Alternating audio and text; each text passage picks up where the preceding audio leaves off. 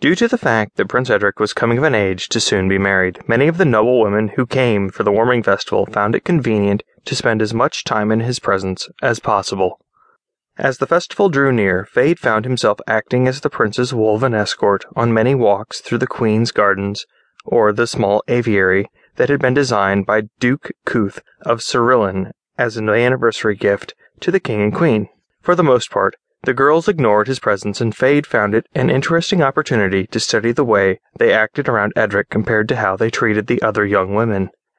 Usually, the young women who flirted the most with the eligible prince turned out to be cold and petty with the other girls, and sometimes even downright mean.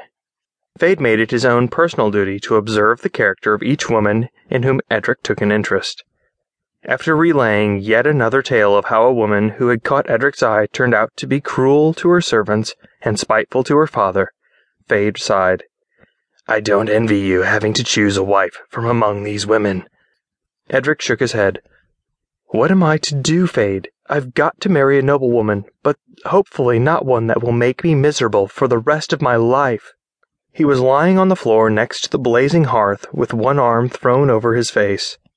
He sighed and looked up at where Fade sat on a nearby couch.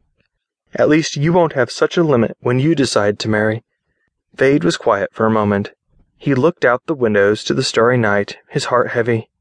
"I don't think I'll ever marry Edric," he finally replied softly, avoiding the prince's gaze. "What?" Edric sat up in surprise. "Why not?" Fade looked down at him, his blue eyes reflecting golden with the light of the fire. "It's not for me.